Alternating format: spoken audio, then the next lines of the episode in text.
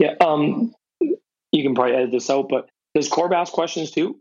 Or does this come from you? Like, do I talk to Corb too? You can. I, I usually ask like no. one question at the end, but oh, okay. not really. Okay, gotcha. Yeah. Okay. Um, okay, back to the program. Um, it would be nice if but, you, well, yeah, like, yeah, uh, yeah. If you listen much, to a podcast, nice. you would. It'd be nice to throw something my way. If you listen to a podcast, you would know, wow, did you hear that I voice gotcha. crack? That'd be nice. I know, right? I'm five, six and a half. Um, I bought you a C D player, okay? Because this guy, his girlfriend at the time, who was supposed to move out, ended up living all year with us. That was cool. Because they...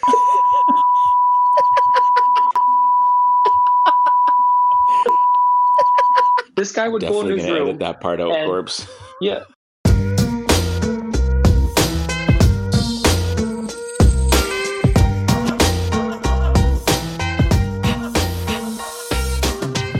Ladies and gentlemen, welcome back to A Hoops Journey.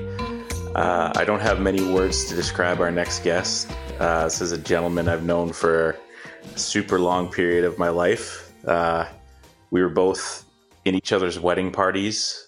Uh, he was my roommate at the uh, University of Brandon for, I think, four years somehow. Uh, he is now the head coach of the men's basketball team at Brandon University. And we are thrilled to have Gil Cheung on for episode thirteen. How are you over, over there, coach? We're doing all right. Uh, I'm getting hit with another huge storm right now, but uh, I'm looking forward to talking some basketball, something about life with you guys, and uh, beating my boy Corb over there too.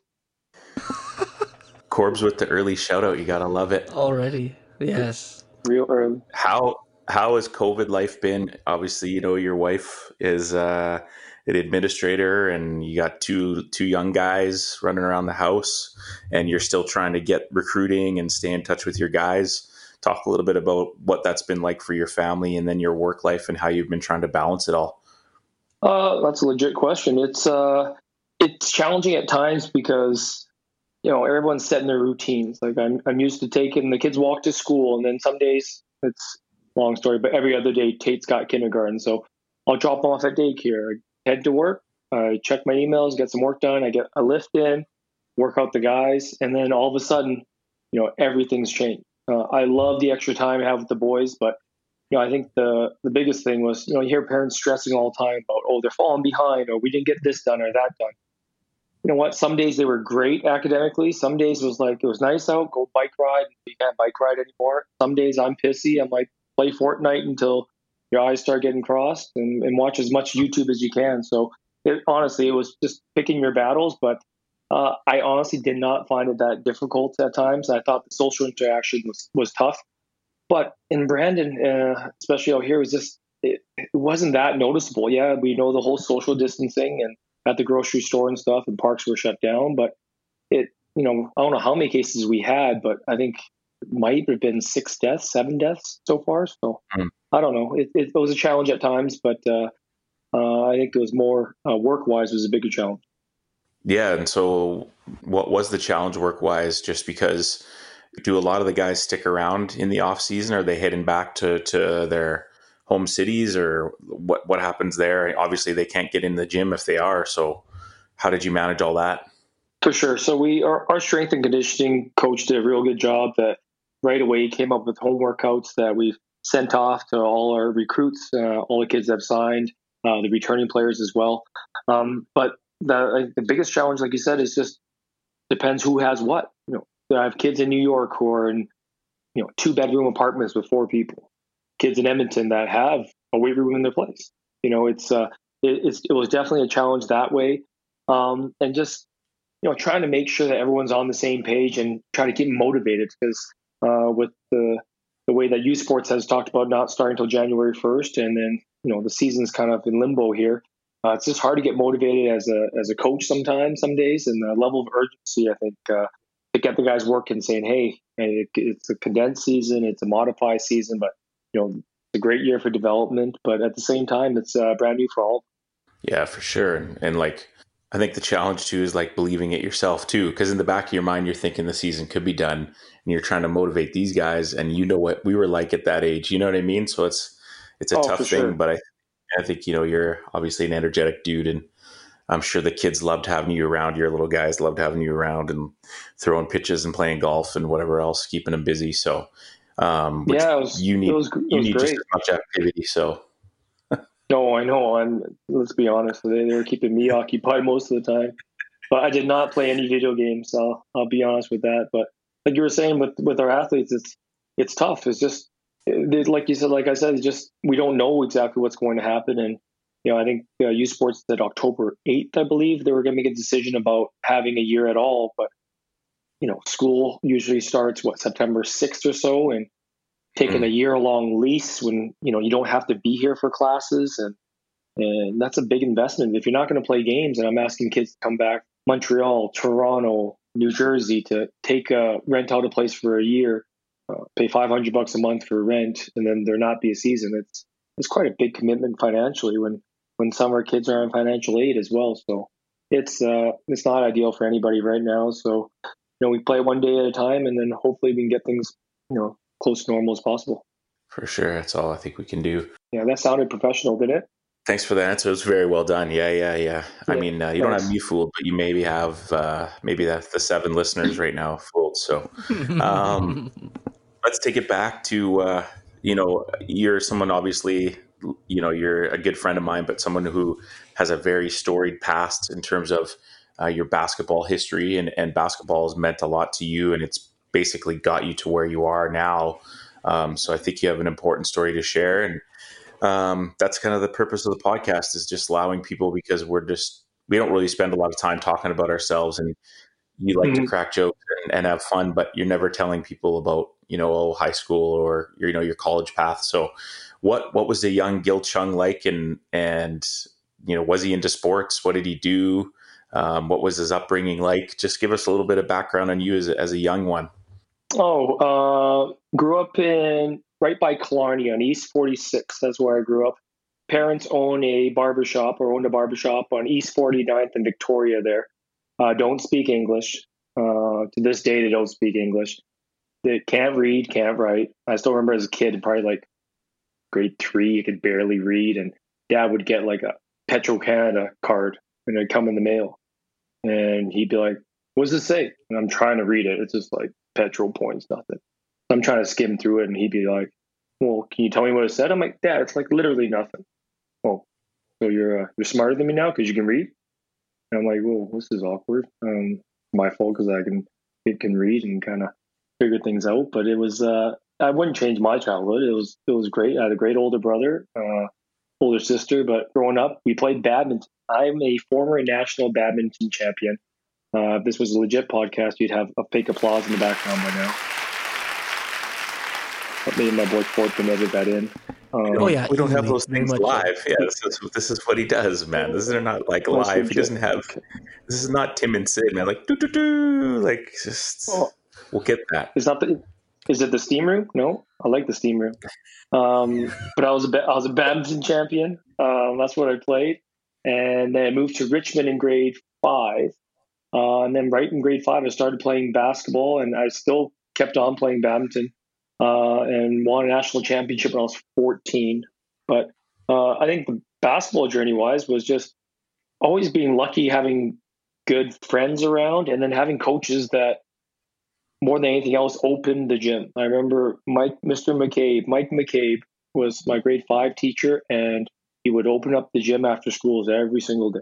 And, you know, you have a group of four or five friends. That's all you did. You just played basketball and played basketball, and then moved on to junior high at, at Palmer, and those was a very strong basketball program at the time with Butch Gaydon, who was actually a, a Brandon University alum, uh, was my coach there, and and Jason Leslie, who was a who was an, I believe an All Canadian at U B C as well. So those were my first two coaches in, in high school, and then uh, went on to Richmond High in grades for grades ten, eleven, twelve, and uh, probably the best. Uh, well, I would say one of the best high school coaches ever in Canada, and same thing. Like he was always there for us, Coach Disbrow, and. And the gym was always open. And, and I think the biggest thing when we talk about basketball is just having that group of friends. That's all you did. I I, I, I can't explain that enough. Is that uh, one of my good friends, Pasha Baines, out there is uh, like, I don't know how you recreate that. It's just the, what we did was basketball. Like you would go in the gym and that's all you did. You went in the morning and you played, shoot, play one on one, play two on two, whatever it is. But uh, I think I was lucky enough to have uh, great coaches all the time that would always have the gym open. But, you know, basketball's changed a lot since us growing up. I remember playing for Team Excel. That was the greatest thing in the world.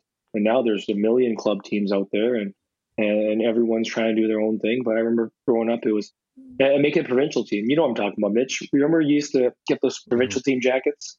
And that was like the coolest thing in the world. You'd wear that. It'd be it'd be shirt and tie, but you'd wear that provincial team jacket over top because everyone would know. There's twelve kids in the entire province who are nice. And you had that jacket. And those other two who were alternates that rocked the jacket, you know who they were alternates. They weren't that nice. But you were on that roster. You had the jacket.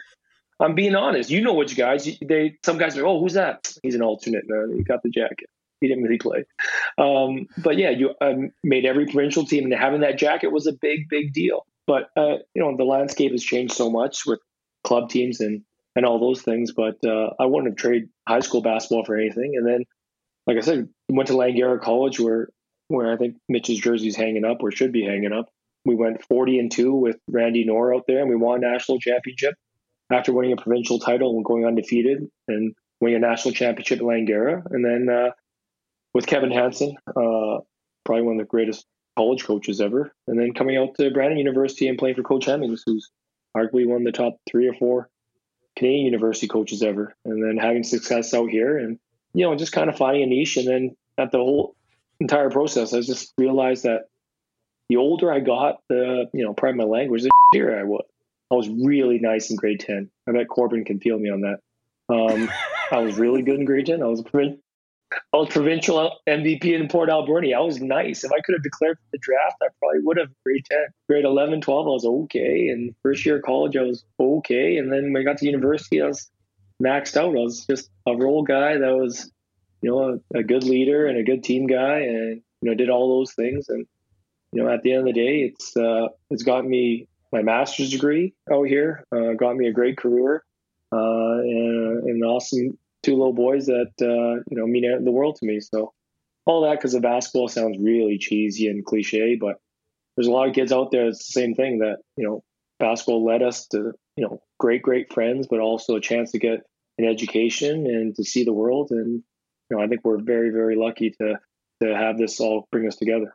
For sure. And that's it. That's eleven minutes and fifty-five seconds with Gilford Cheung. Uh, he just summarized right. his whole basketball journey. I asked him about his life as a little kid, and the next thing you know, he's telling me about his master's degree. Well, um, yeah, true. You want to know about little, like you want about you want to know about little little. The, the important like, part of okay. the important part of a hoops journey is to is to listen. Okay. Yeah. True. No. Okay. Good stuff. So. What junior high I wore gumboots to? to school in grade five. I remember that. My first day in school, I had gumboots on. It was September in Richmond. I had gumboots on. Coca-Cola shirt. What, what junior high did you go to? Did you say? I went to R C. Palmer. Oh, it was Palmer. Okay. Yeah, R C. And is Palmer. That, was That's that where J L? Yeah. J L was your coach there? Okay. Yeah. It was, but that was when the time when they started changing schools. Remember, it yeah. used, used to be eleven and twelve. That was the first year when I went to Richmond High. It was the first year they went ten, eleven, twelve. And then after that, they went eight to twelve. Well, that's what I was going to ask you because you said ten, eleven, twelve. Yeah, because when I was, you know, you're three years younger than me, it was it was that way, right? It was eight, nine, ten, then eleven, twelve. So was junior ball not a thing? Like, did you just jump right into playing senior when you were in grade ten, or did you have a grade ten team at Richmond High? We, we had a grade ten team, and I don't remember the rules, but I think it was like, you could be on the junior team and the senior team. So I re- okay. specifically remember all the time we'd play Terry Fox junior team. And then right afterwards we'd change and we'd go warm up for the grade for the uh, senior high game. And then you yeah, were allowed yeah. to do that so many times, but then you couldn't play in the playoffs because then you couldn't go back down or something. So I remember Pasha was right. the only guy that went up, but we went up for provincials just like they, they do now. But yeah, we played two games, two practices every day. And then it was, it was awesome. Like my, in grade ten, our leaders there were the grade twelve kids were like Kyle Russell and Mike Davis, uh, Brian McDonald and Eric Egan. You haven't heard that name in a long time. Eric Egan. Wow. Yeah. Holy smokes. Yeah. Yeah. He cool. smoked? Maybe. Probably. No, I said... Is that what you said? No, I said, holy guy. smokes. I haven't heard that name in a long time. That was a he had quite a commute from Victoria, I think, right, to play. Yeah, across yeah, he, the, he to was take, taking German, he was taking Germany, German mechanics, auto mechanics. Had to, had to take the ferry every day. That's that's good dedication to high school basketball. Not bad. Anyway, just talk a little bit about, you've touched on it a little. You know, you're when you're in grade twelve, you guys won the provincial championship in, you know, pretty large fashion. Um, but want to talk about that group of guys that you grew playing with, and just your relationship with Coach Disbrow. You know, a guy that has literally committed his life to the high school game. And there's only a few of those guys left in our province, you know, the Goulets and the Chambers that we're talking, you know, thirty plus years of committed. So, I, you know, I, without touching on him, like if he probably doesn't come into your life, things probably go a different way for you. So just touch a little bit on, on what that was like and, and what he did for you. Oh, for sure. I don't know. Like, you know, we always called him Bill. And I always just remember, like, he, when a coach, he's like, no, just call me Bill. And he'd be the first one to tell you that not really there to teach you X's and O's or teach you about, hey, this is how you shoot, or this is how you come off a pick and roll, or this is a step back, James Harden.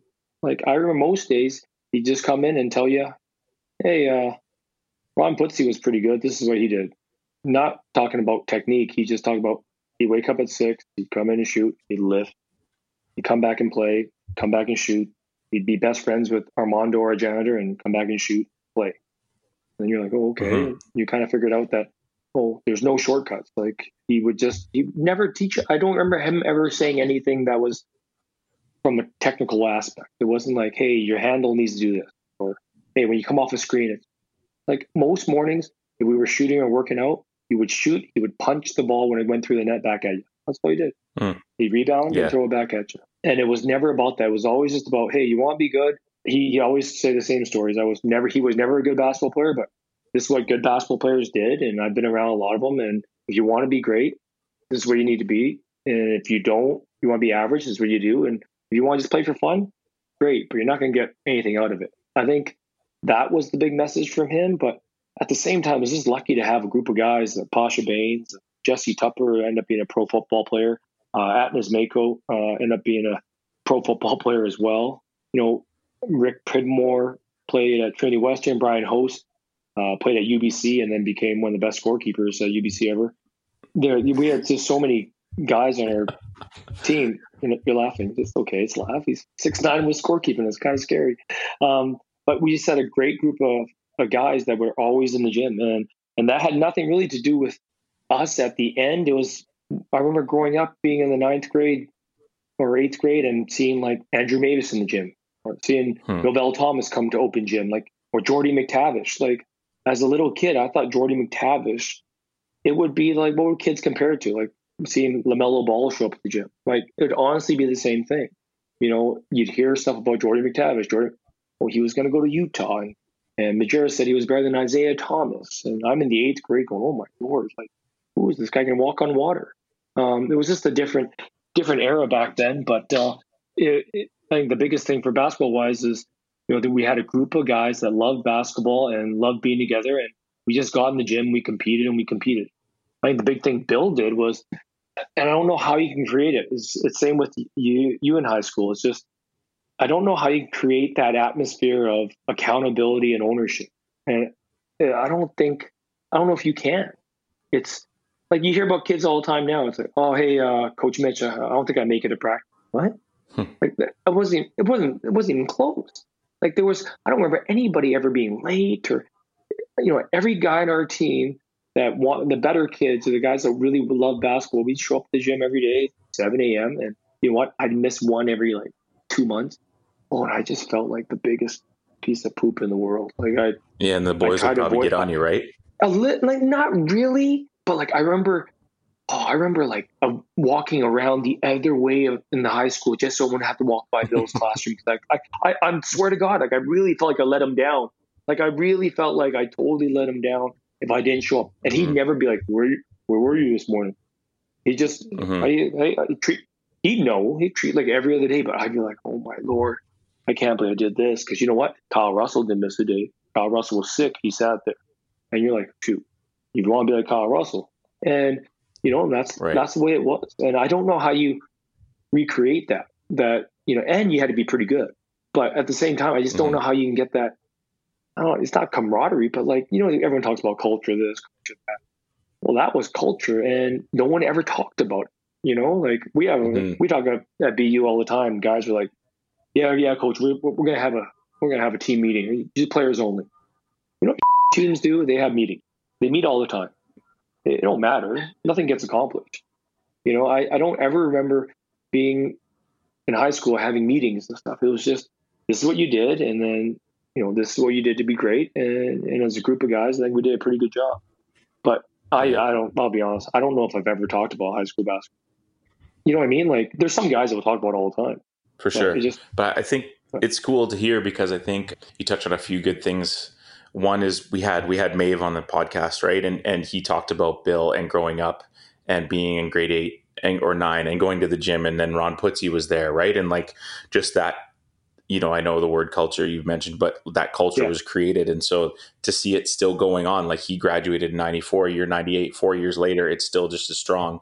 And it really was yeah. just because you had a guy who was willing to open the gym, right? Like he yeah. wasn't making these workouts for you. He wasn't forcing it, you know, into you, as you guys making the decision to be like, hey, we we want to carry on the tradition of Colt yeah. basketball, and we want to and we want to get better ourselves, like selfishly, because we want to be competitors and we want to win. And we have a lot of young coaches that listen, and they've kind of messaged us questions about different things. And I think that's an important yeah. one, is that, you know, if you want to start a program at the high school level where you're not choosing who's coming in through your door, like these are your guys, yeah. well, you have to create that culture every day in terms of just allowing them to get in there and work at it, right? And and that, so I think that's an important thing to touch on. And I think a thing that's weird too, and I don't want to be like, oh, back in the day kind of guy, it's not really the thing, but it's like those guys, like the Kyle Russell to you was kind of like a hero, right? Like you're in grade one hundred percent. ten, you're like, oh my God, you're like, oh my God, I get to sit on the bench and watch him play, right? Like,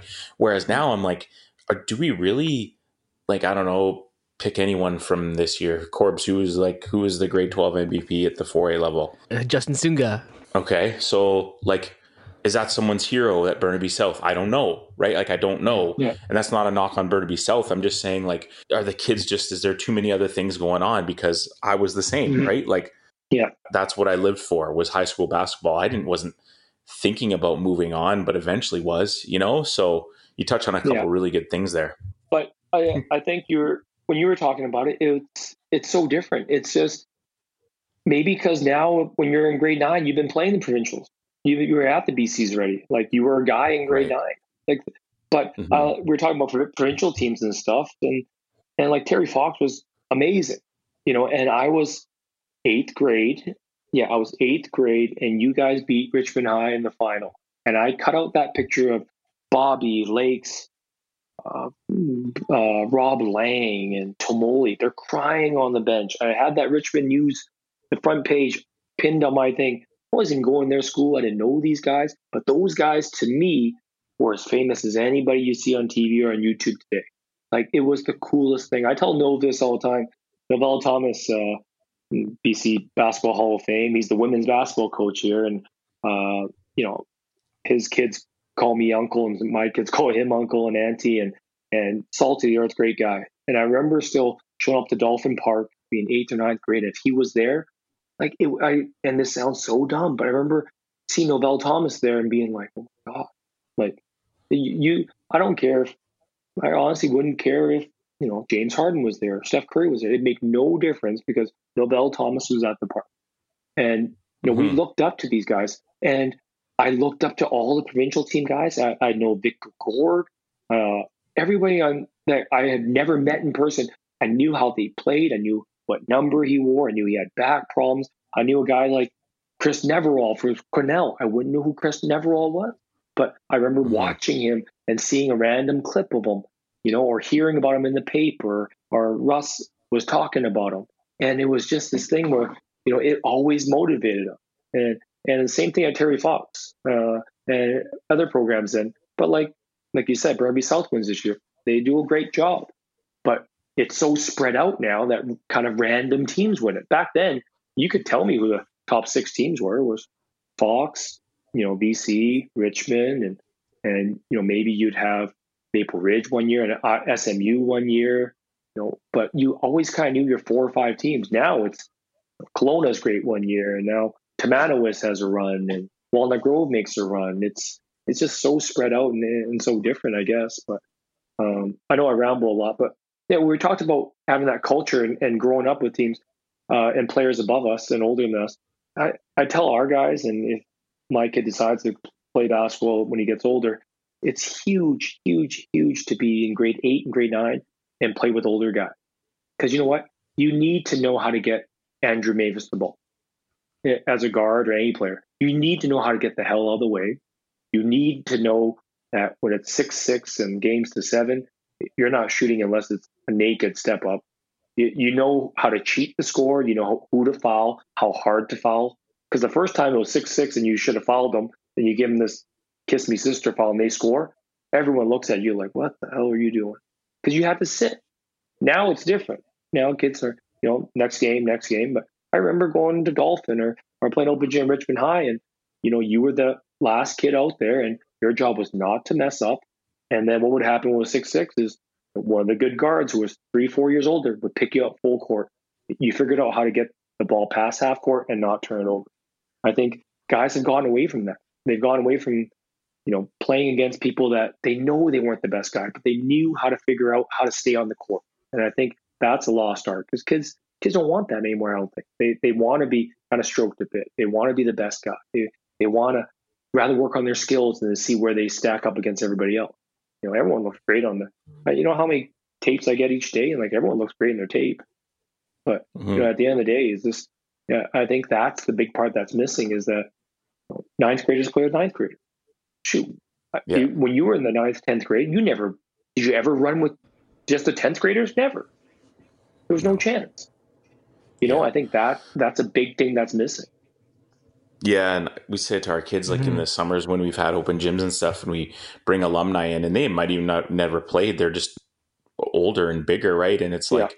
We've got one court of our kids playing against each other. And, and I'm like, guys, go, like, what are you doing? Yeah. Get on a team so with those guys and play against those guys, right? It, it, yeah. Just that gap of, I don't know, maybe they're worried about getting exposed and like they see a crossover on Instagram, but then the guy doesn't make the jumper. It's like, that's how you learn is by falling down and, and getting knocked. And regardless of how far basketball takes you, that's what you learn about life is like, it's not always yeah. going to go in your favor, right? And that's such a huge point. Um, so thanks for that one.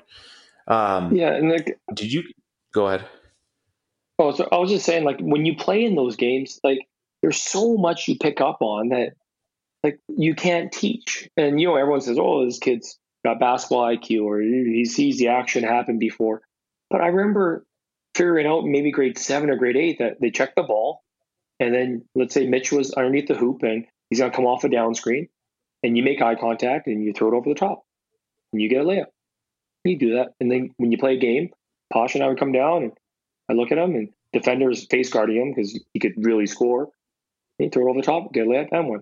Or, or how many times now that even when you're doing a drill or you're in practice and a kid's getting overplayed and you you opened up your eyes oh, as you just go. did right now, right? You mm-hmm. just opened up your eyes, didn't you? You, you went like this. Mm-hmm. And like kids are still looking at me. I'm like, dude, that's the universal sign for Mm-mm. Yeah. And they, yeah. they're looking at you, you know? And you're like, well, how do I teach that? Well, you can't. Like, how many times do you watch a game? You know what I mean? Like, how many times do you watch a high school or junior high game and you watch a kid hit a head and throw it into space and they score and you're like, whoa, that kid's nuts. That's a hell of a pass. Well, growing up, mm-hmm. everyone threw that pass. Now yep, it's like, right. you know what I mean? Like, when you see a kid throw that, you're like, oh my God. You know, at Langara, we always mm-hmm. say two to the three, throw two to the three. Oh man, people are throwing yeah. that thing on a rope and you only have to look, just throw it into space. But now when you watch a kid actually do it in grade eleven, grade twelve, you, like, the kid could be special because like they talk about uh, Alonzo. Oh, he can really pass the ball. He throws it into space. Like, yeah. You know, like I don't, I don't, I'm just old. No, it's good. I like it. It's good stuff. It's good for the young people to hear. You're a, you're a youth yeah. sports coach, man. So it's like yeah. things that are on people's radar, right? Yeah. Now, you know, you, you crapped on yourself a little bit about being like, get, getting progressively worse throughout your career, which is not necessarily true. But I think one of the things that I always valued in you was your mind for the game and the way that you were able to be such a great teammate. Um, and you obviously, you know, you were starting a point guard on the ninety-eight provincial championship team. And that was a huge moment for you probably in your career. Like after watching Mavis and those guys lose in the final and, and the, the dynasties of Richmond go through, to be one of those banners hanging in the wall is huge. And then, you know, you go to, you go to Langara. Did you have any idea what you were going to do coming out of high school? Like, did you, were you, did you want to move on? Did you think you were better than you were? Were you getting looked at? Like, now that you're in that position, what was it like when you were in grade twelve? Were, did you think you were nicer than you were? You know what I mean? Like, talk a little bit about that, if you can remember way back yeah. those days. But I don't know if I, I, I thought I was pretty, I thought I was pretty good, but I didn't think I was, you know, I wasn't telling people, yeah, you know, Pepperdine called or Southwest Missouri Tech Christian called. And like, I wasn't that guy, because you know what? Like we, we had the highest recruited kid in Canada at the time that was my best friend. So I remember the like, I specifically remember going like, hey, uh, could Pasha Baines, Gil Cheung, whoever else, you know, come to the office for your mail. Like I got uh, mail at school. It was S F U. It was Western Ontario. It was like Calgary. It was like three in one day. And man, I was feeling nice. Posh looks over. It's like, Arizona. Hadn't written note. Lute Olson. Cool. Syracuse. Oh, Stanford. And I'm sitting there going, oh, I got Coach Boydell at Western, um, who was like, dear Gil, we are re- extremely interested. I'm like, no, you're not. Like, it's the same message you send to everybody. Um, right. I think the biggest thing I could re- remember was, it's different now. There's so many schools to play at, you know, out of yeah. high school that, you know, like, you know, it's like growing up, it's Thompson Rivers was, was a college. You know, there was no U B C O was a college. Trinity was a college. You know, back then to get into a university in B C, it was U B C, S F U, UVic. Now, no one ever went to UVic, or, or was it me? Like, no one really ever left the, like, went from the mainland to the island very much. So it was between Yeah, it was U B C, a lot of island guys played, for sure. Yeah. And then it was like between U B C and S F U. Well, shoot, I wasn't smart enough to get into either one of those schools, to be honest with you. And mm-hmm. I remember I remember having a great game with the seventeen provincial team. And we played, I think, Oakland something. And I must have had like twenty-two and twelve. And I remember right afterwards, so Posh has been visiting everybody. He's been recruited by, you know, all the top ten school. And he comes to me right after, getting changed on the side court there. And he's like, hey, whatever happens, man, you know, there's a lot of coaches there. He's like, but it, you can't talk to any coaches. He said, it's not, you can't, you can look at them. Where he's like, you can't talk to them, like, to rule. I'm like, yeah, yeah, thanks, man. I appreciate it. So like, two minutes later, hey, Gil, Gil, I can hear him, but I don't want to turn around because, you know, against the rules. I turn around, Corey Russell, University of Calgary. Posh like, hey, looks over at his shirt. It says Calgary Dinos. He's like, yeah, you know, talk all you want, man. I was like, yeah. um, so Corey Russell came down. Corey Russell was not afraid to recruit hard, though, man. No, I remember Corey Russell came recruit. to my house. Oh man, came to my house. My parents do not speak English. I said, hey, I don't know if you want. He's like, no, no, no, I'll come on up. I'll talk to him. I swear to God, he came to our house, and we lived in this two-bedroom, like, you know, not a very nice house. We rented out the basement. You know, we had uh, from grade from grade eight to grade twelve, I didn't have a bedroom, so I would have like, you know, the foam mattresses you have on top of your bed. The foam one hundred percent mattress would be would be rolled out, rolled up, and then when it was bedtime, I'd roll it out on the floor of the living room. I sleep in the living room every single night because we didn't have enough bedroom. And Corey Russell's here. He's like, oh, show me your room. I'm like, dude, I ain't got no room, man. And yeah. he's like, okay, uh, let me put in this highlight tape. So he puts in this highlight tape showing, like, you know, Jack, Jack, uh, you know, Jack Simpson or whatever, Jim, and and showing the, you know, all the infrastructure at U of C and Navi Seacons on the highlight tape. Kyle Russell was there. My parents are just like, what, what's this guy doing? Like, what's he talking about right now? And my at the end of the day, my marks weren't high enough to go there. Um, I remember it was, uh, they came down to them, Western Ontario, uh, but my marks weren't high enough to get in any of those schools. Uh, so mm-hmm. I was ready just to take the year off, go to Langara and go to school, and then try to get in uh, to Western the year after. You know, Coach Hansen called me late, maybe beginning of August, middle of August. He says, hey, I heard you're not da-da-da. Would you like to come in and play?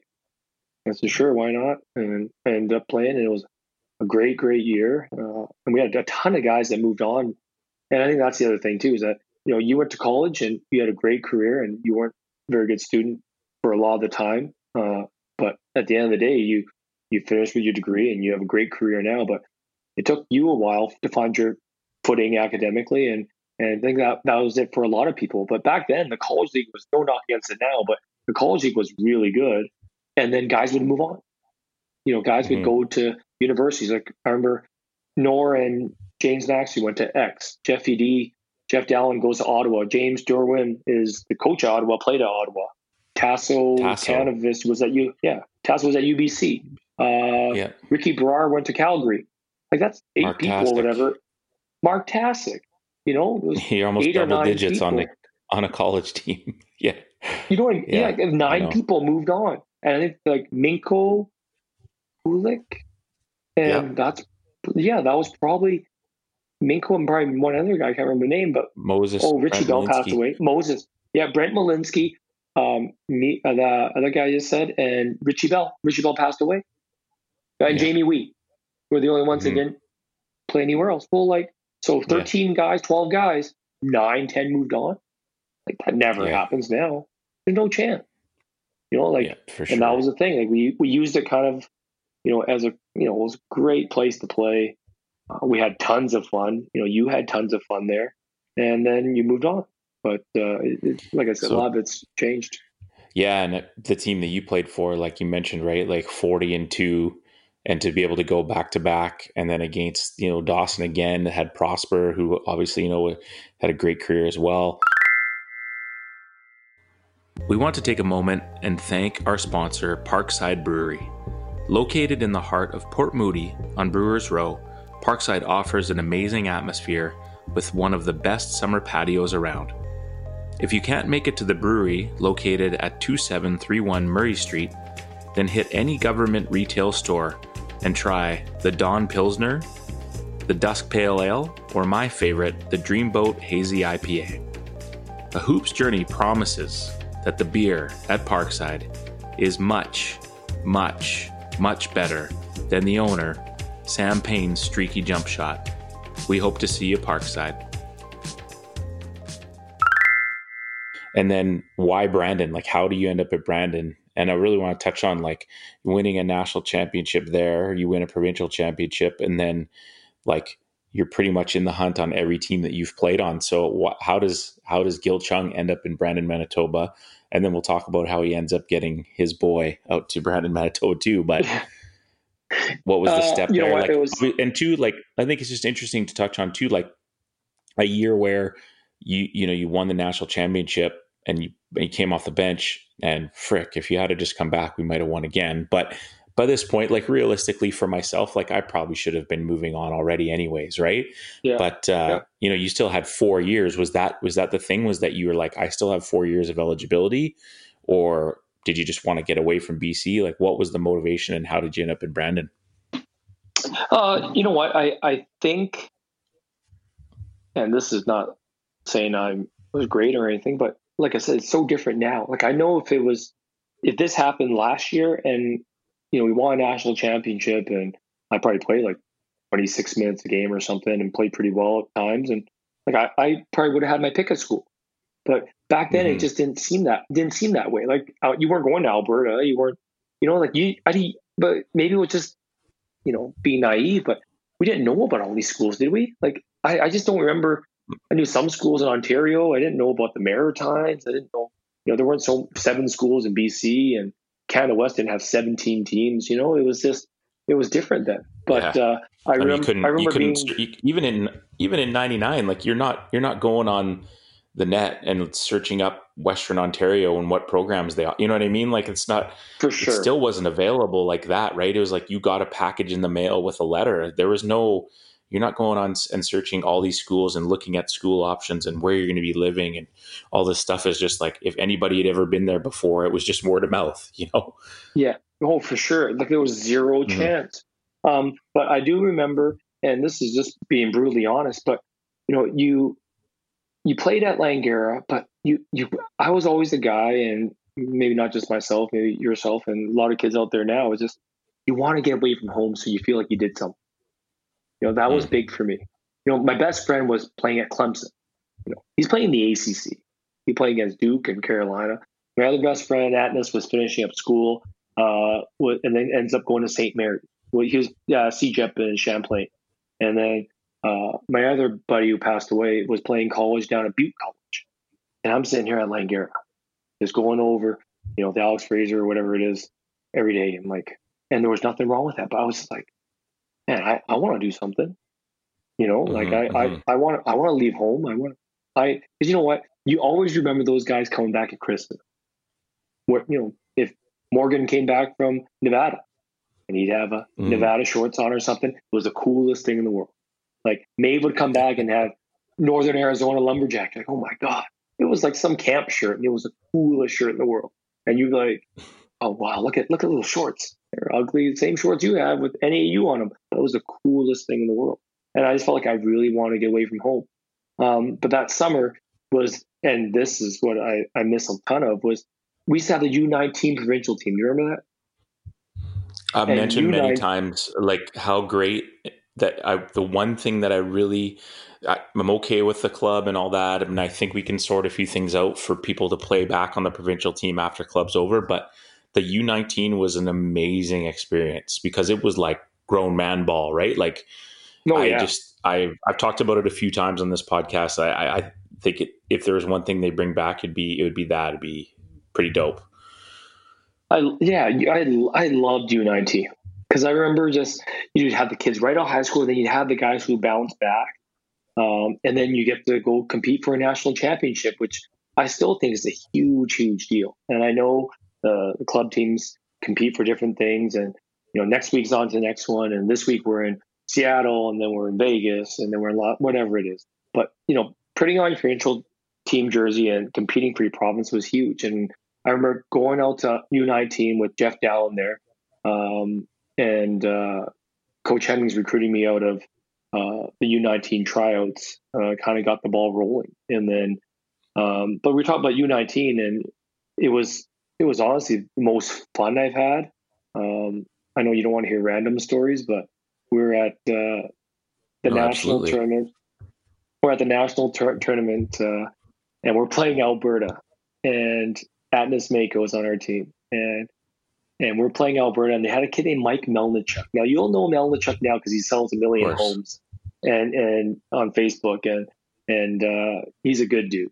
End up playing Alberta. He won a national championship there. I think he's a year younger than us. And we're playing Alberta, and the crowd starts going nuts. And we look over, and Melnichuk's on the ground, and he's cut open. He's his face is all mashed up. And the crowd's yelling and pointing at him. And nothing happens. We finish the game. So they make a big stink to check the video. So Virgil Hill's our coach, and Virgil says, hey, Atmos, what did you do? He said, nothing. So, well, something happened. The kid's bloody, and the video is going to show it. So I did nothing. So we go on this video, and we're in the video, they get in each other's face. Before the video pans out, Atmos winds up and just elbows him as hard as he could. And the kid drops. Well, earlier in the play, Melchick tries to trip him. So Atmos gets suspended the rest of the tournament. And I think we beat, we lose in the final to Ontario, but if he doesn't get suspended, we win. I, I think we beat Ontario. We lost by like six. But the best part was in the video, he trips Atmos, Atmos gets in his face, and Atmos is talking to him really calmly. So we're like, Nas, what were you saying? And he says, I said, hey, I give you three seconds to apologize. One. Two, he goes, he didn't apologize. So he wound up and just elbows the kid and drops him. He just drops him. And he's like, I'm like, why would you lie to Verge? He says he has the tape. He's like, I don't know if the tape saw it. And it's like, oh, the tape saw it. Oh, but the, and this is the worst part. This is, you remember back in provincial team or back in those years, you wear the baggiest shorts possible. And I mentioned Brian Host earlier. So Brian Host is on our provincial team. He gets called up because the kid quit. But he's with us at National. Well, we get there, we and like you, you go grab your shorts and you go to the game. So I grab my shorts and I grab like X L shorts or double X L shorts. I'm five eleven, six feet. He's six nine. So he's like, Gil, man, can you wear these larges? And I said, no. He's like, come on, man. I'm like, no, I'm not wearing them. I'm like, you wear them. I'm like, what are you going to do? Tell Verge? Verge comes back to my room. He's like, hey, Gil, uh, I, I respect that you're older and you're a captain, but he's like a foot taller than you, man. Give him, give him those shorts. I said, well, I said, really? He's like, yeah. I said, okay, all right. I gave him the shorts, and Mace and Jordan Mason, these guys are all laughing. I'm like, oh yeah, funny, eh? Okay. Next game, I grabbed the shorts, and Brian Host is like, can I have those shorts? I'm like, oh no, they're all the same to me. He goes and gets Verge. Verge calls everyone in. Okay, who ripped out all the tags to all the shorts? I said, I don't know. I don't know what happened. Really? You didn't rip all? I ripped out all the tags to every one of the shorts on the provincial team, so that no child. one knew. No one knew what size they Absolute were. Absolute child. And I knew I had the biggest shorts, but what? Say something. Absolute child. Um, exactly. I ripped out all the tags to all the shorts. So like, I could tell what the large ones were, but like, I was like, hey, I got. I don't know. I don't know what size they are. So I got these ones. Too bad. Yeah, absolute kid. But yeah, U U nineteen was awesome. Uh, and so, what, uh, but like, what what was the reality like of going from like Vancouver, right? Essentially Richmond, Vancouver, and then like landing in Brandon and and realizing that's where you're going to be. Like, what were the goods and bads? Because I know how I felt when I landed. Um, and talk about your experience there. Uh, your first, so you made two national finals, right? Lost to Saint Vex. Yeah. How yeah. how did the other two years go for you guys as well? Yeah, my our third year we lost to York, I think, in the first game at Nationals, when it was yeah eight teams. And our fourth year was the first time in twenty-one years or so that we didn't end up making a national tournament. Uh, mm. But back then it was a little different. It was it was you had to win G PAC or get the wild card to get in. Well, G PAC was only four teams. You know, I take my chances yeah. of getting a berth in the national tournament. So I think that was our second year going Canada West that we end up not making oh, I see. the national tournament. So, you know, and no knock against the Brandon teams. They had amazing, amazing teams, but it was a different beast going up against Canada West to, to qualify for the national tournament uh, and then just trying to get out of G PAC. But my Right. And my so for things, those that don't know, G PAC would be Sask, Regina, Brandon, there was no Sask then. Winnipeg. Oh yeah, it was just Brandon, Winnipeg, Winnip- Manitoba, Regina, Manitoba, Regina, right?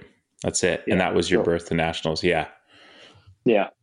So it, the you know the road there was, I'm not saying those teams weren't, but you didn't have to go through U B C, UVic, Calgary, Alberta every single year. Um, but mm-hmm. you know those teams were amazing teams. You know, even our first two years was never easy getting to the national tournament. Our first three years, uh, our third year mm-hmm. we ended up winning Canada. My third year we ended up winning Canada West. Uh, then losing to York. Uh, then our fourth year, we lost uh, in the final four, I believe, uh, in Canada West. Didn't, didn't get through.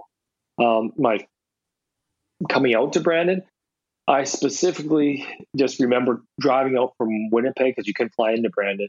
Uh, rented a car with my dad, and we drove in. Um, super excited, super nervous. Um, coming in, and it was about forty thousand people probably. Uh, small, small town. Summertime, the mosquitoes were huge. It was super hot, super humid.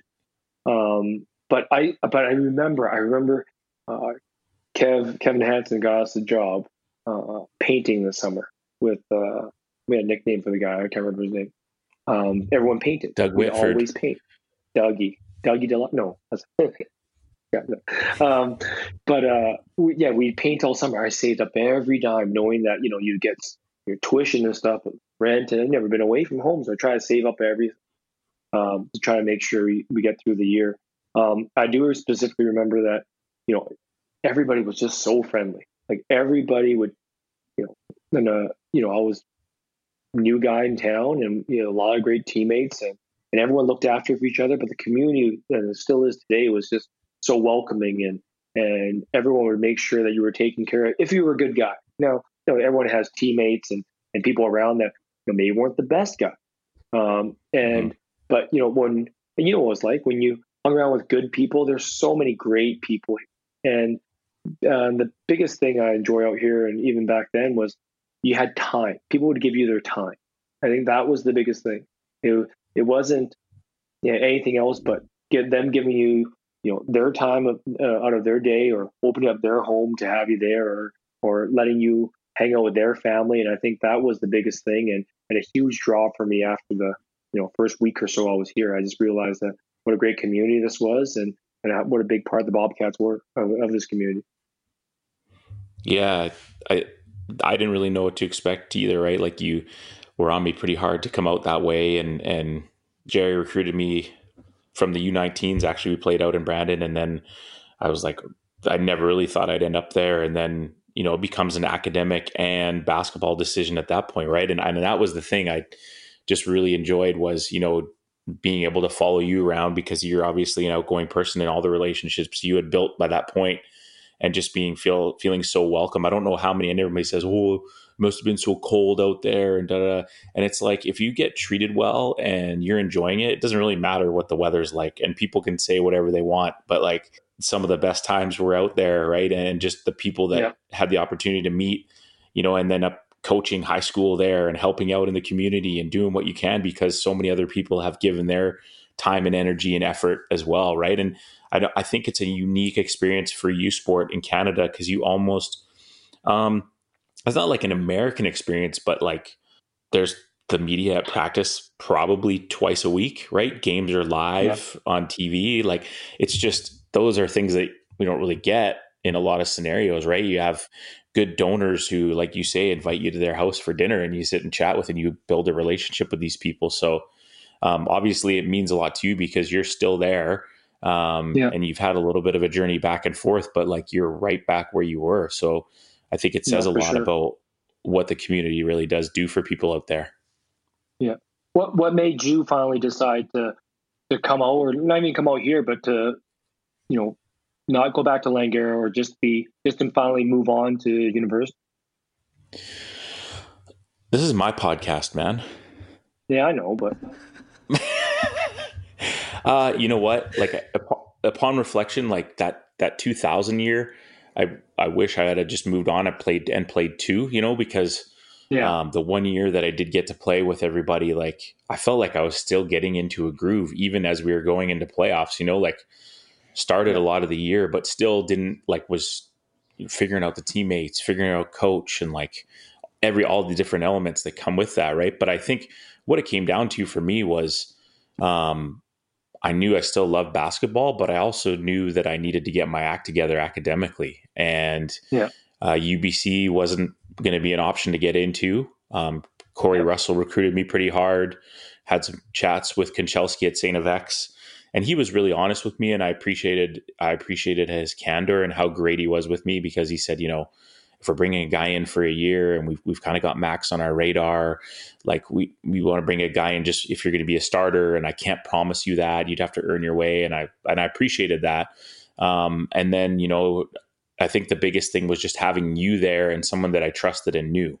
You know, I was older, so it didn't, that didn't matter. Like, that wasn't something that would have maybe not go, but you telling me and saying, hey, like, this is a good place for you, and, and you'd enjoy it, and your personality would fit. And then looking at my transcripts and actually transferring over, and, and that my path to getting my education degree would have been, you know, as little resistance as possible anywhere else that I would have gone. So there was a few factors, right? But, um, yeah. and then knowing that like we were going to be good. Um, yeah. I didn't want to spend my last year, like being a starter and, you know, whatever, pushing for an all Canadian on a team that like was five hundred, right? Like I was happy to be yeah. a role, a role guy on a team that was going to make a run for a national title, because that was important too. So there's a few factors yeah. and didn't, didn't, and still don't regret that. Not sure how it would have ended up if I had gone somewhere else. Still have relationships with people that I met back then, you know, like I said, coached high school, volunteered, gave time, and, and it was a, it was an amazing experience. So there was a lot of factors that were, that drew me there. But uh, when I, when I did make the leap and go, I was happy. I'm not gonna lie. When we got picked up at the airport and, and uh, we were driving, I was like, what have I got myself into? And then like we walked in that like duplex or whatever with nothing in it. I'm thinking, oh my God, here we go. Right. But uh, yeah. Can we talk about, can we talk about um, what was your first purchase with your student loan that year? Well, you bought two things. I'll see if you can remember well, what the two were. Yeah, of course I did. Two things. One, okay, I think I asked you for, no, I didn't ask you for money. No, I did ask you. I said, hey, just give me like forty bucks, and I got it. He's like, what? Just give me forty bucks. I'm going to go to Walmart, and you come back. He comes back, and I bought one of those pop shots. You know, those like shooting machines that you have in the arcade that you shoot at each other. And like, he's on fire. So we like, it was so bad. It was like an eighty dollar one, all plastic. But it like, so good. Little, you know, we had a little chart up and we like keep track of who made what. But here's the next thing. And this is how you know I'm a good guy. What, two types of guys. And I'm a good guy. What? What's well, second go thing ahead. I, I want to see what you have to say. And, and he's got these fake, like, I don't know, they were like, ball, they were, what was the brand back then? I don't even know what the brand would be. Koss, maybe Koss was a brand. These headphones. And he'd sit there with his like anti-skip Sony Discman and would listen to beats on his bed. I'm like, it's what true. the? So I went to Walmart, came back one day, I bought him my own C D player. And I Did. and he's like, he's like, really, man? I said, yeah, C D player, had speakers, it was nice. And then I said, don't throw that out. He's like, why? I'm like, because at the end of the year, Walmart takes everything back. I'm going to return that thing when you're done with it. And I did. I no word of a lie. End of the year, I brought it back to Walmart, got a refund, got my money back. But my boy had my boy had some had some slow jams going. Uh, at, Little Donnell Jones. Yeah. But see, here's the thing with Mitch is like, we joke now, but we talked about that, you know, taking the academic journey and stuff. And I don't know. I know you have, you know, all fourteen listeners to this thing, but uh, the the the fit the fit academically was huge because we both knew we were both in the exact same boat. We weren't taking business, we weren't taking, you know, arts or whatever. We wanted, we knew that we want, loved basketball. We know that we loved working with kids, and we and he says, oh, you know, Gil's outgoing. Compare everyone knows Mitch, and everyone's been around Mitch. Everyone's been around Mitch with kids, their families, Mitch after a few drinks, whatever it is, it's always a great time. And you know what? It's it's energetic, and you, I don't know how else to say it. You feel you feel a little more zest, and you feel a little more alive. And that's and that's the God's honest truth. If if I was religious, um, but that's the way it was. But the, academically, everything transferred over, and we laid it out. It was like, hey, I can get my bachelor's degree, and I can go into uh, my two years of teachers' college, basically. And they get my teaching degree, and then it's valid everywhere. I'm like, oh my God, when you tell me it's only two more years or three years total, that was crazy mm-hmm. for us because, yeah. you know, for you, you've been, you've been out of school probably five, six years by then, and you were chipping away, but you, you had an end game in mind that was like, hey, suck it up, get it done. And then you can become a teacher, and shoot, you knew enough people back here, back home that you could get any teaching job you want. And, you know, your ability to interact with other people, but your communication, leadership skills, and ability to coach, shoot, it was it was a no-brainer. Uh, I think basketball-wise, like I said, Mitch was a lot better than I was. But I wasn't awful. But at the same time, Mitch was an all-Canadian, and he came in here and said, hey, how can I stay on the court? You know, and that's a big difference, too. It's like now kids are like, kids transfer a ton, and mm-hmm. coach is not using, coach is not using me right. Okay, what does that mean? You know, I or I'll get contact with a kid who's looking to transfer, and they'll say, "I'm just looking for a shot." I said, "Okay, well, you know, I, you know, coach was favoriting, you know," and that's always a red flag because at the end of the day, we're trying to put the five best guys out there and give us a situation or, or present the best opportunity to succeed Friday, Saturday night. That's all we're trying to do. I don't care mm-hmm. if he's a nice guy. It's you know what, you can't be a jerk because you, you wouldn't be around if, if you were. But at the end of the day, we're trying to put the five best guys to give us a chance to have success on the weekend. And I think the big thing with you, of course, was that you totally changed your game. You know, Mitch came out here was, uh, you know, he would score on the post before. He would do this, do that. You know, he came out here, he would post a smaller guy. They would duck him in. And then he could really became like a knockdown three-point shooter. And he could get really hot. You know, back in Langara, he would be streaky and wouldn't shoot a ton. But out here, he totally changed his game because he sat there and said, okay, I'm not as big as Ernest Bell. I'm not as athletic as this kid. I'm not going to do this, but guess what? I have the highest basketball I Q out here. I can space the floor. Back and spacing the floor wasn't even a thing. And I could be a mismatch. And I could always bring the ball up enough as emergency outlet.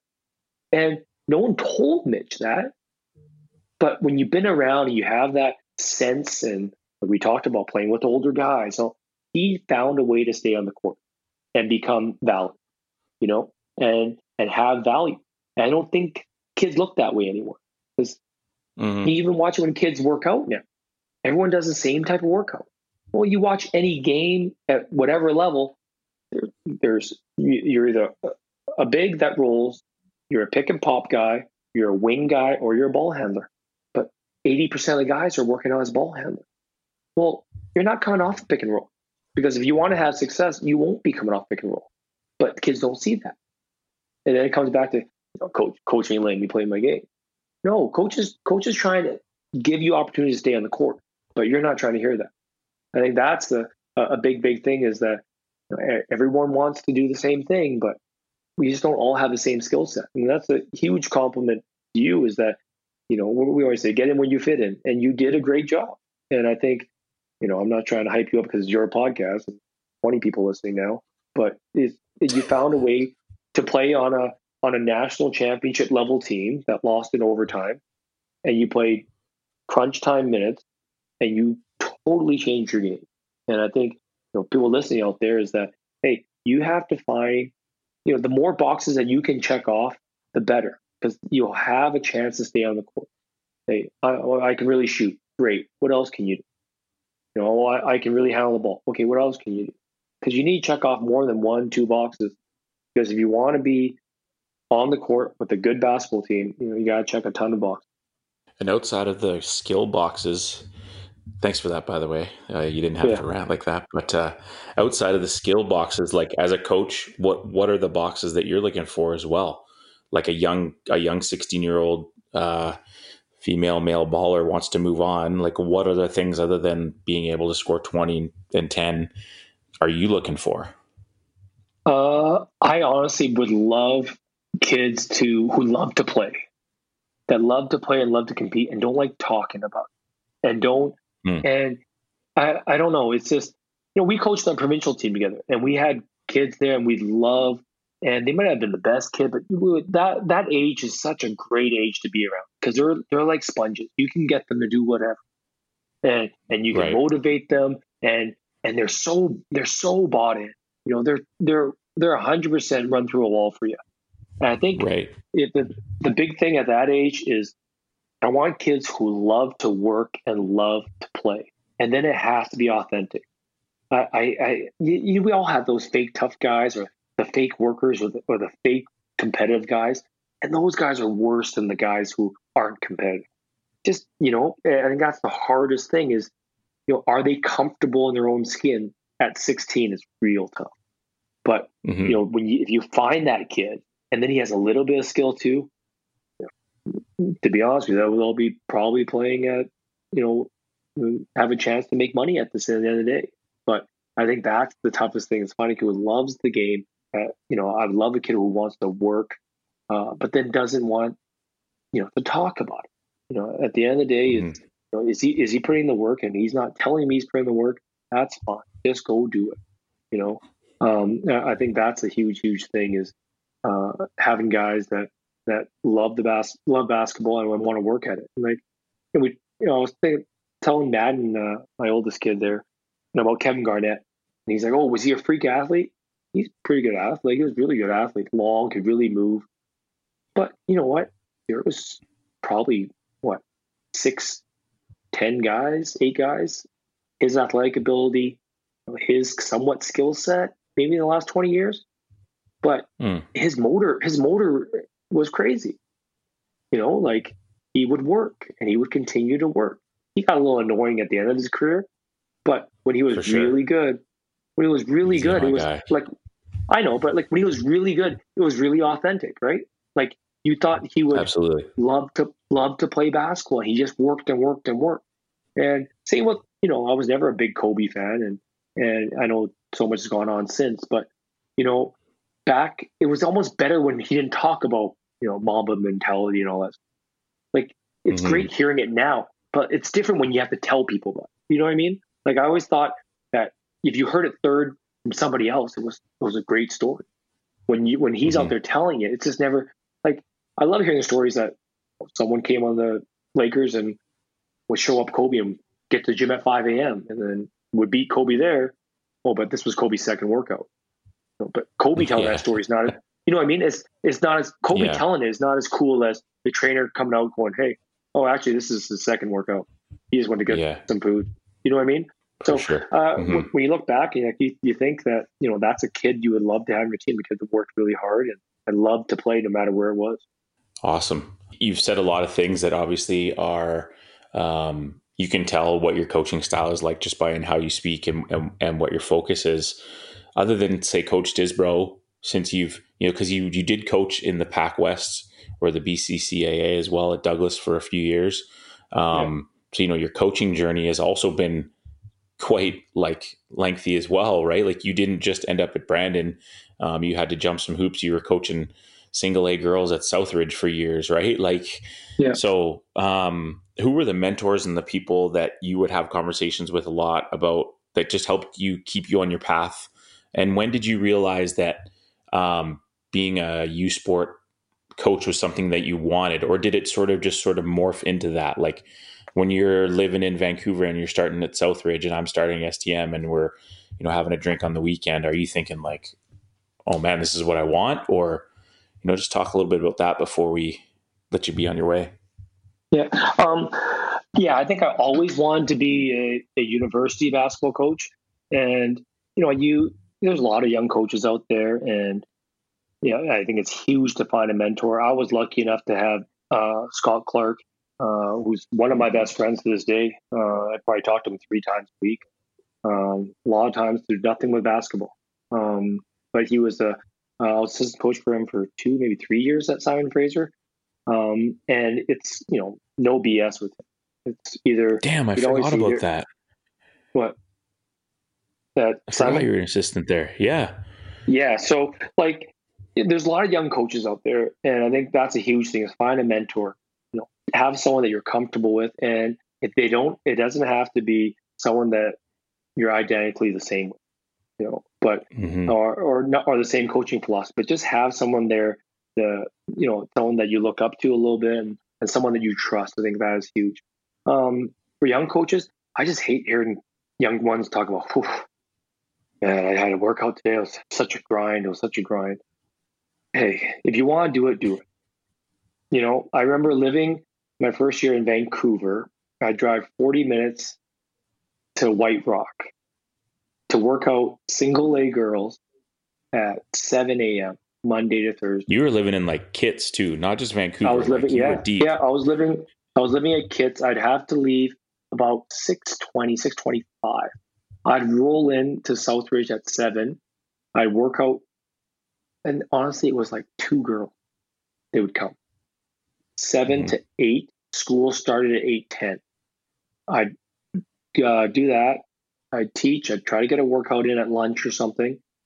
And after school, we finished at three twenty. I left right away. I drove to Simon. And that'd be about forty-five minutes. I get to Simon about ten minutes into practice. I practice four to six, hang out there afterwards because there's the traffic was too bad. I try to leave around six thirty, get back to Southridge, practice with the girls team seven thirty to nine. I think I did that for three straight years. And then the other two years, I was doing the same thing, but at Douglas College. Um, the same routine, back and forth, back and forth, back and forth. And then some and of those you just times did it because you loved it, right? Yeah. And I, and I thought that it was a rep, is that dumb as it sounds. It was a rep. Mm. Everything was an extra rep. And I was coaching single A girls basketball and it was, wasn't pretty, but you know what? I, I figured to myself that, hey, every situation I see here, every situation I have to communicate with a parent or or uh, one of the players, me driving, me listening, there's me reading, the, everything adds to, I shouldn't say your superpowers, but it adds to your skill set, whatever it is.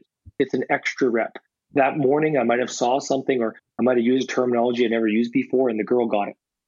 It was huge because I could use that somewhere else. Or I was trying to mm-hmm. find out who I was as a coach and, you know, I would pick up and, and leave and then some things I'd like and some things I wouldn't, but you know, every day you're kind of growing and, and trying to find out who you're, who you were as a coach. And I think that was huge. And, you know, I would coach grade six soccer at the same time. So you had a full-time job, you had two coaching jobs, or, and then you could coach the provincial teams. You had C P on the weekends, uh, out at, uh, Pitt Meadows. So it was, yeah, yeah it was, uh, you're just flying back and forth and you were hoping that you got enough reps that you could get you know, at the end of the day, get, get a university job. And it's not, in some places, it's not glamorous.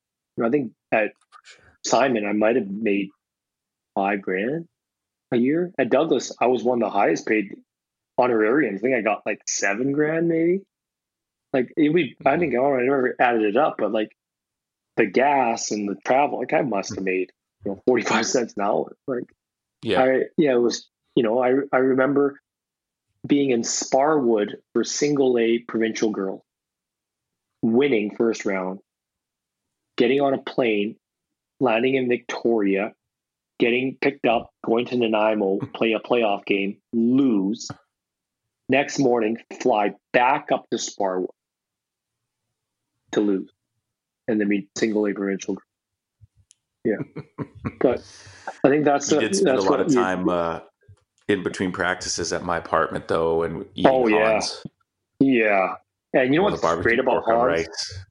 Ooh, so fresh. So fresh broccoli. You know what the most gangster thing about that Chinese food is? Is that it's not sanitary, right? Like, we're so lazy. It'd be like a Sunday or something, and, like, we'd eat, like, seventy percent of it. Be way too full. The pot stickers with, like, three left. Mm. But we're all too lazy to put it in the fridge. So we just leave it there. And it stayed warm oh, for yeah. like four hours. Yeah. You know, it would stay warm. Like, we never Watch had to football. heat it back up. Yeah. Yeah. But for sure, one nap. And Mitch, Sunday like, night that's around. Back when you, yeah. Oh, yeah, man. And you just, like, we just lie there. And, like, and he had these bad, like, kind of leatherish couches. And I'd be, like, and no A C, right? So this bad fan. And, like, I'd be sticking on to the thing. And he'd go, you know, have a nap or something in his bed. I'd nap on the couch. And then we just hang out all day. That's all we did. Um, he checked his fantasy football, and that, it was like it was honestly like the most fun. Like Sundays, we just sit and hang out, and, and that's what we kind of did. But it was, uh, but I don't know for for young coaches. I think the other thing I was thinking of before I came on this was, you know, once you find someone that you trust, either older or younger, and you get a staff or people to help you, it's don't be afraid to delegate. I think I, that was my biggest thing when I was a younger yeah. coach. You know, like, oh, is that you, Corb? I hear you, man. Yeah, yeah. I'm the I'm okay, the junior yeah, boys coach under Mitch. But alive. You know what I mean? It's yeah, but I think that's a tough thing, right? Is that yeah. you know, at Douglas, I it was tough to delegate because if you delegate, hey, does he know what he's doing? Why isn't he doing it? Mm-hmm. Mm-hmm. You yeah. know, I think that's a tough thing when you're a young coach is one, trusting that person, and then getting advice is basketball is secondary. You need to be able to have guy good people around you. You know, I have mm. a great coaching staff here, you know, and none of them, you know, want to be university head coaches. They're great people. Anything ever happened to me, every one of my assistant coaches would take my kids and make sure they're taken care of uh, until things are organized. They're great, great people. But I think as a young coach is to find people, focus in on a few things, and then try to delegate other people to help you out and not sit there and, and be secure enough to know that, hey, you're getting help, but at the same time, it doesn't mean you can't do it. I think that was huge as a younger coach was like, and even as a provincial team coach, I look back on now, you know, I was kind of a hard ass and I liked being in control because at the same time, I didn't really want to give Mitch or, or T. Scott too much because then they'd be like, hey, it, it's my show. I know what I'm doing.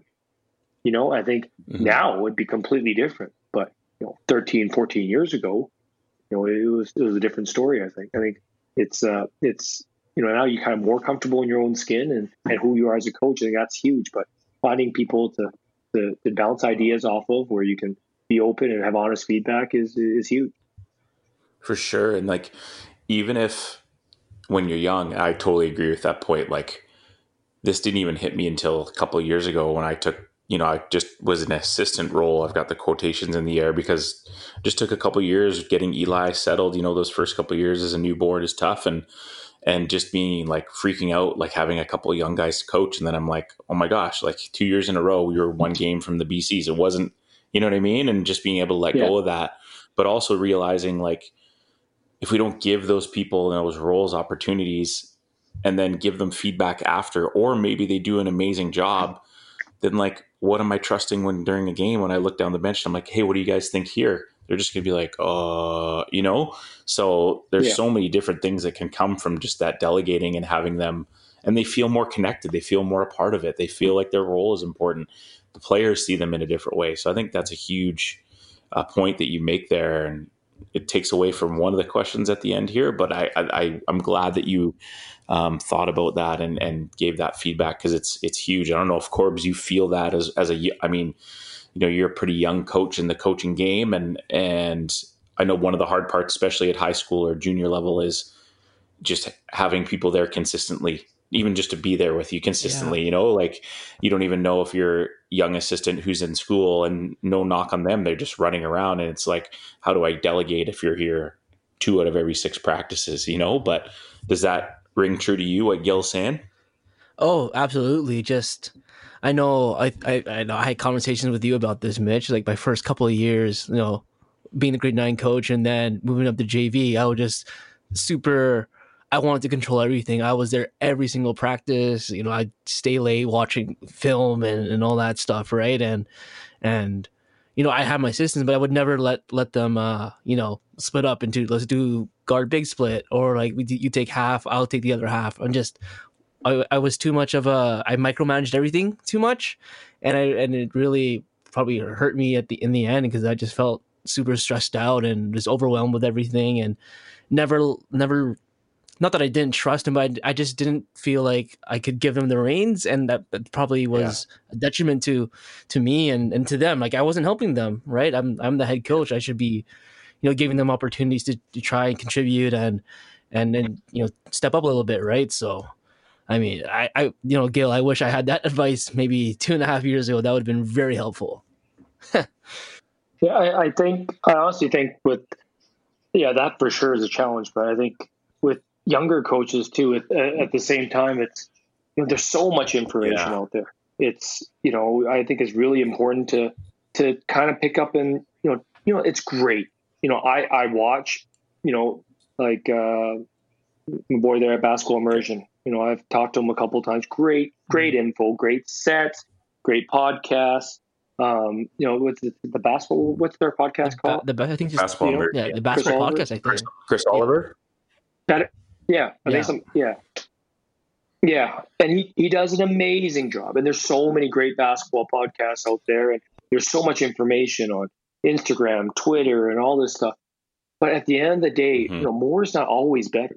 You know, it's oh, this set is does this, it does that. And I think a lot of times young coaches, they, I feel like they're they're more regurgitating information that they've seen or heard, rather than it something they truly believe in or value. I think that's huge.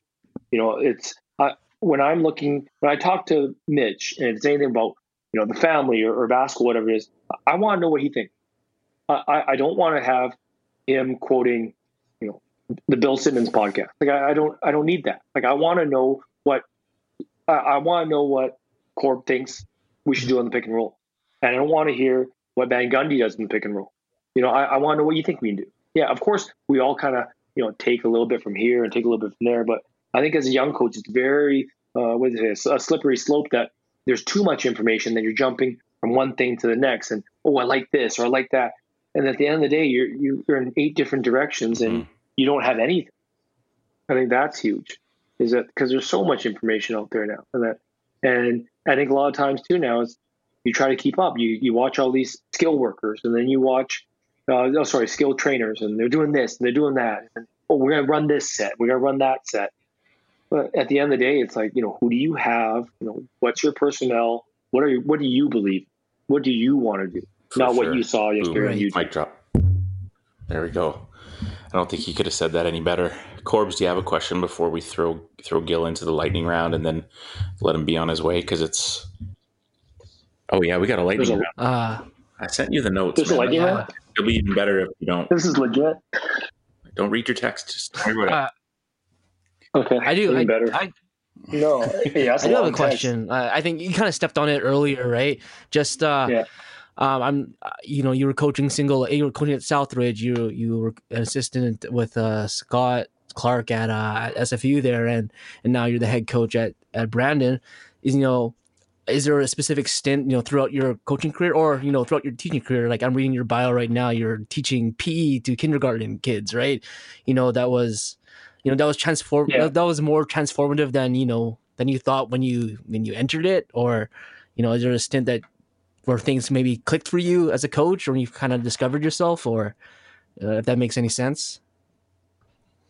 Yeah, I think, yeah, I think as a young coach, you, the biggest thing I would say is, as a young coach, you you, you got to be who you are, and that should be your coaching style. I think as a young coach, a lot of us are either two. There's only two types of coaches I've seen, and I shoot, I'm about to turn forty here in about a week. But you know, in my first eighteen years of coaching or so, is there's only two types of coaches with young coaches. It's the ones that are so buddy buddy, that are snapping and, and tweeting at and sending stuff to every kid on their team and everything's a joke, or the ones that are hard asses and separate themselves completely. Um, and very rarely do you find the right kid who's in between both. Um, and then when you watch them coach, I think a lot of times you just have to be authentic to who you are. Mm-hmm. If you're an intense guy, all the time, that's who you are. You know, and I think that's the biggest thing when you talk about teaching, whatever it is. It's got to be authentic. If you're a happy-go-lucky guy, or if you're super organized, or whatever your strengths are, or, or that the the mold that you kind of fit into, is, is be that person. Because what one thing that kids from kindergarten phys ed to you know third year university know is they know when you're you're not right. being authentic and, and real with them. Um, and I think the other thing is uh, the big thing that you know I think Mitch would uh, attest to is on our provincial team was. You know, we, we try to develop relationships, and as cliche as that sounds, it's that, you know, Mitch used to pick up uh, Ibby from the bus stop, you know, and he would make sure, we'd make sure our kids are okay. So once they feel safe, I think, then you can coach them any way you want. I remember we could coach those kids on provincial team. You know, we lost both years to Ontario, I believe. But we could, you know, we could coach any, any way we want after you showed that they were valued. And, and and they had your trust and they felt safe around you. I think that's the biggest thing is that you have to somehow develop that authentic rapport with them. And it can't be, you know, I don't know. I'm not big in this, hey, we're going to go on this camping team retreat. It's forced. You know, I, it has to be somewhat, it has to be something that, that you believe in that's authentic and genuine to your program, to your beliefs. And then you have to develop that relationship. It might be with Coach Disbrow, it was thousands of hours mm-hmm. in the morning. That he was had the gym open. It was weekends where he would his car was there. He was working out. He would prop the side door open, or you would shake that side door as hard as you could so he heard you, so you could work out. You know that that showed you a ton. I still remember, you know, having to you know, yeah, going to a doctor's appointment in grade twelve, and it was a little further. I didn't have a ride. He lent me his car. He dro- drove a big Tahoe. Or something like that in grade twelve. And I remember like, wow, this guy trusts me with this like eighty thousand dollars car to go to the doctor's office, you know? So I just, you know, you have to have that relationship. And I think that's before anything X's and O's or, or talking about how to shoot a step back or creating separation is, you know, make that connection as a person first, and then it will go so much further uh, coaching wise. Great answer. Thank you. Great answer. We always we always, we always joke because Corbs is using this to not only become better at recording podcasts, but it's like free pro D for him. So, are you going to school right now, Corb? Yeah, I'm. Uh, I'm, at, I'm at S F U actually. Well, you got in, eh? Not bad. All right, let's jump. Yeah. After we were like, yeah, we could never get in. Yeah. Yeah, come on, man. Yeah. First try. Yep. Okay. All right. Flex. Dad, all right. Dad wasn't a barber. Dad wasn't a barber. We're gonna no. Gosh, only we're gonna throw some random questions at Dad you. Dad spoke oh English. God. Oh my gosh. He did. He does. He does. Oh boy. Good Lad Clothing is the most unique shopping experience in the Lower Mainland. The owner Shane Meyer has worked hard to create a personal experience. Offering clothing, specialized coffee, haircuts, and beard trims. Located in Lower Lonsdale at two twenty-one West Esplanade in North Vancouver, seconds from the C bus. If you are unable to make it to the store, you can shop online at shop the fold group dot com. And oh yeah, in store, if you mention a Hoops Journey, you'll receive fifteen percent off anything store-wide.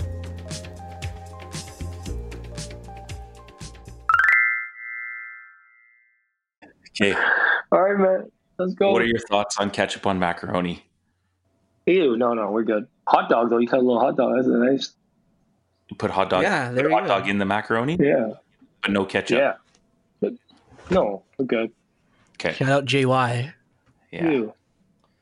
Um, we're good. Who's the Who's the greatest basketball player of all time, or who is your favorite? Like, who was when you were young watching hoops? Who was the guy that you loved watching play? Oof, I loved. Well, I loved Michael Jordan. Um, I loved Michael Jordan, but when I started playing, I would like just when I started taking off. I remember loving Stephon Marbury and then Steve Nash, of course. But as a kid, uh, watching people play basketball, uh, it's going to sound real dumb, but I used to love watching Novell Thomas. Like, I'll be honest with you. When we watched Steve's in Richmond, like, he was just that good. He was that guy. Well, his J's broke now, though, if he's listening. His J's broke. Oof. Broke. Uh, broke. Wow. Lots of shooting contests in broke. the gym. We ain't got it. Broke. Broke. Broke. Bob broke. broke. We ain't got it. Uh, when I was U seventeen, we saw, we got to see Marbury play. He was on the Gauchos yeah. or whatever. It was crazy. Yeah, Gauchos, yeah. yeah. Um, what's spinning on the uh, the Spotify or iTunes, or even are you in the game right now, or is it just all about the kids? Like, do you even know? Like, I remember years ago you text me one day like, "Who's Ninth Wonder?" Like, because Ninth Wonder. Yeah, because he, he tweeted me back. He tweeted. Yeah. Yeah, and he tweeted. And I lost he, my mind. I, I, yeah, him and I, uh, we were messaging back and forth maybe like a year and a half ago on Twitter. Like, he gave me the address of the studio, and I said, "Yeah, we'll send you out some stuff." He's like, "I appreciate it," and he followed me on Twitter, and I was like, "It was Ninth Wonder." No um, but now, honestly, it is like it, I. It's on Spotify right now. Every day, it is hip hop favorites, clean. So all the kids, whatever's playing, the kids hear every rap song right now. He's five. He's five. But, like, he, he knows every single song that's whatever playlist on Spotify, but it's the clean version. Oh, that's man. It. I know. It ain't good. It ain't pretty. You don't even, it's, it's clean, though. It's clean. You don't even go just clean, every though. now and then some two thousands clean? No? Oh, yeah. No, not no, no, no. No, they don't, they don't know it. Like, Tate came down the other day, and all I hear him saying was, "Carol Baskin." I'm like, "What? Are you five?" I swear to God, he's like, "Carol Baskin." I'm like, "Okay, good. Just keep keep it moving." Oh, but, my gosh. Yeah, he's, yeah. Who's the greatest player you've ever played against or coached against? Great. Greatest player I played against or coached against. Oh, you know what? At fifteen years old, Kevin Pangos was ridiculously good. Kevin Pangos Ooh. At fifteen was really good. We, I, we had a kid named David. We had a kid named David Wagner that played at U B C, and he was on our provincial team that year. And we, I, he came out, tried out. He's like six eight at the time. I said, "There's no chance there's any kid in the country as good as him." And then we played Ontario, and it was like Anthony Bennett was on our team. Uh, Nick Stauskas was on the team, Dwayne Notice, and then you, there were uh, Webster Chen or Negius, whatever his name is, and they were pretty good. They were really good. But then you watched more and more, and you're like, "Who is this little dude?" He's like six one. He was amazing. Kevin Pangos at fifteen years old was, you know, I don't know. I couldn't see many kids in the world being as good as him at fifteen. I remember you mentioning him because I didn't. I coached you guys was, the next summer, so it was just Dwayne. But I remember yeah. you texting me at the game, being like, "Oh my God, this kid Kevin Pangos is ridiculous." Yeah, because we like we were pretty good. Like I thought we were really good that year. We had Malcolm Williams, who plays for the Argos. We had Nakai Lukin. We had David Wagner, a couple of Palmer kids like little Billy Chen and and those guys. I thought we were really good. We could handle them. We had uh, a tear uh, who's passed away, and like we were, oh, rest we had a, yeah, you know, like, and I thought we were just tough and we could handle. We we're athletic, and I was like, yeah, we have a shot at this.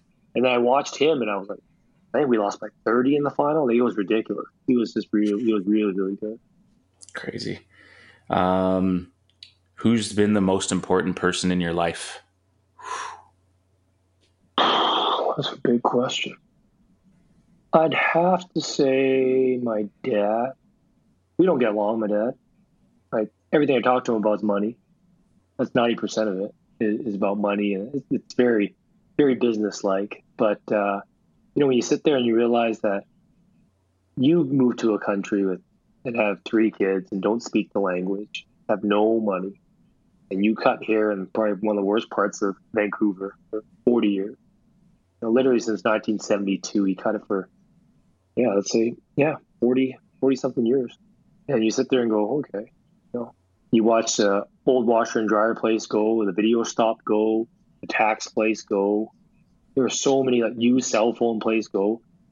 Lawrence Chung unisex salon, you know, every single day he was there grinding it out. Some days he'd come home, he'd be pissy, and you knew you were going to get it.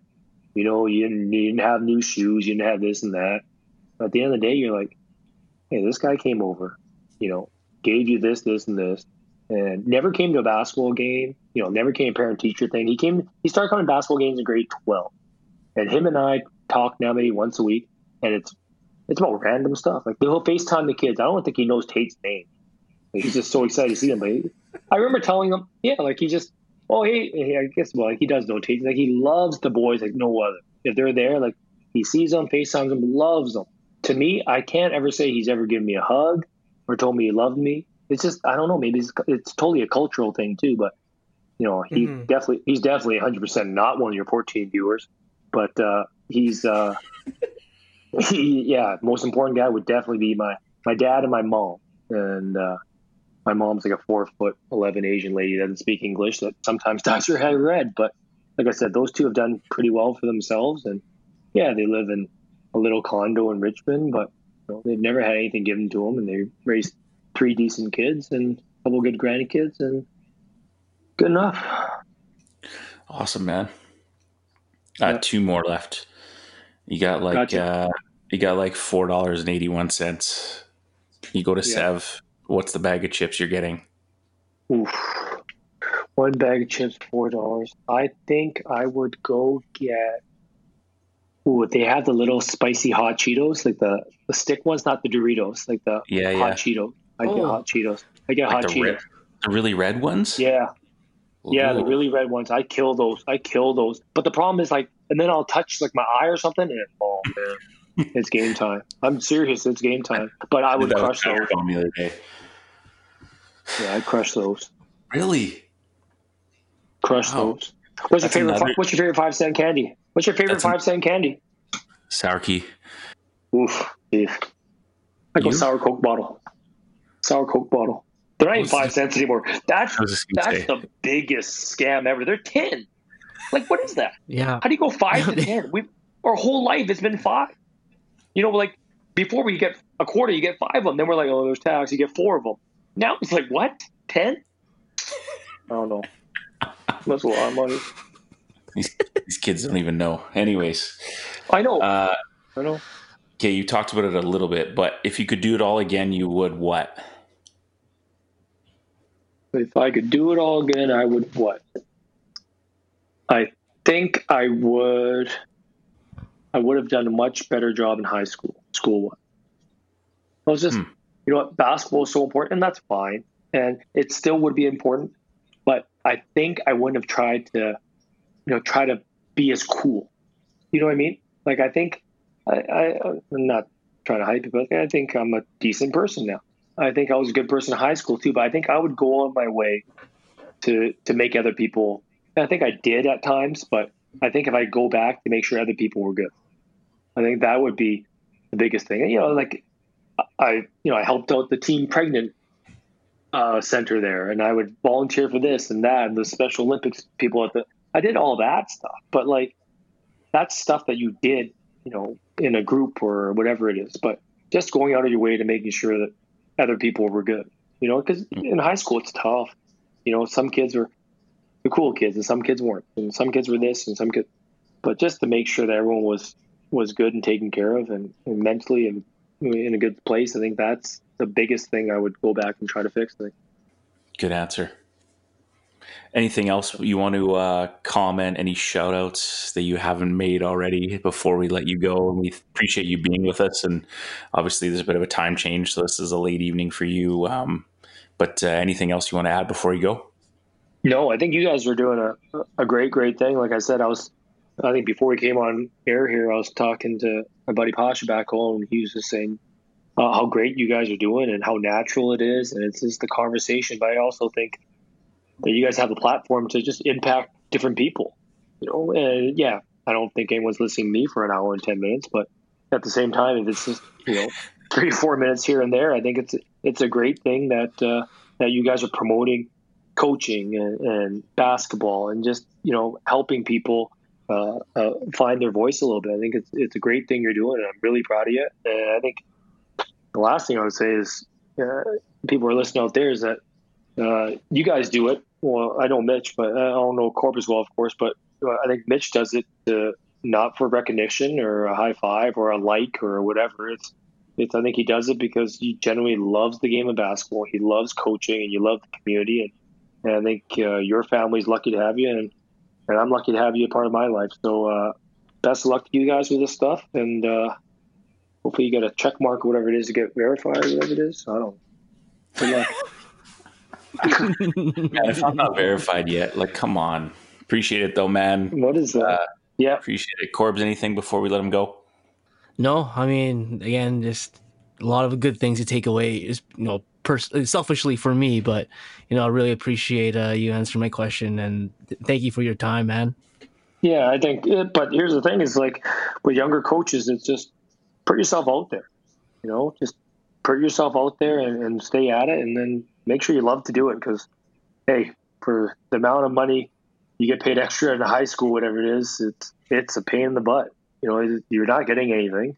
It's make sure you're doing it because you love it, and it's it doesn't seem like work. And uh, like Mitch was saying, I know Mitch was recognized a couple of years ago at, at the provincial tournament, but you know he's done a great job. And I'll tell you that you know if he got you know a, a dollar for every extra hour he spent, he'd be a millionaire by now. But it, do it because you love it, and and you know he gets to impact people like you and, and so many others too. So it's uh it's a it's a great job, and uh, it's also a huge responsibility too, because there are a lot of coaches out there that might be in it for the wrong reasons or, or, or just not be great with kids, but make sure that you love it. And uh, if you ever need anything, you just hit me up. Thank you. Hit him in the D Ms, man. That's what we would say. Wow. You know, I would, you that's know, what, I slide in there wonder, too. That's what the, that's what Ninth Wonder do. did. That's what Ninth Wonder did. I'm not saying no bigs. Oh, man. Ninth Wonder. Unbelievable. Anyways, all right. Thanks to Gil Cheung. Best of luck with the Brandon Bobcats. Uh, we love you, man. Hopefully you'll be uh, yep. making a road trip out here next year, but I don't know if that's going to happen.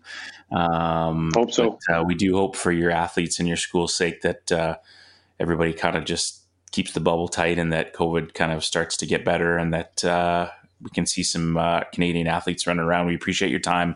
Be well, my man. Yeah, and thanks for having me, guys. You bet. Thank you to our listeners. Uh, we'll catch you on the next episode. Thanks to Good Lad Clothing. Everybody take care of themselves, take care of each other, and we'll talk soon.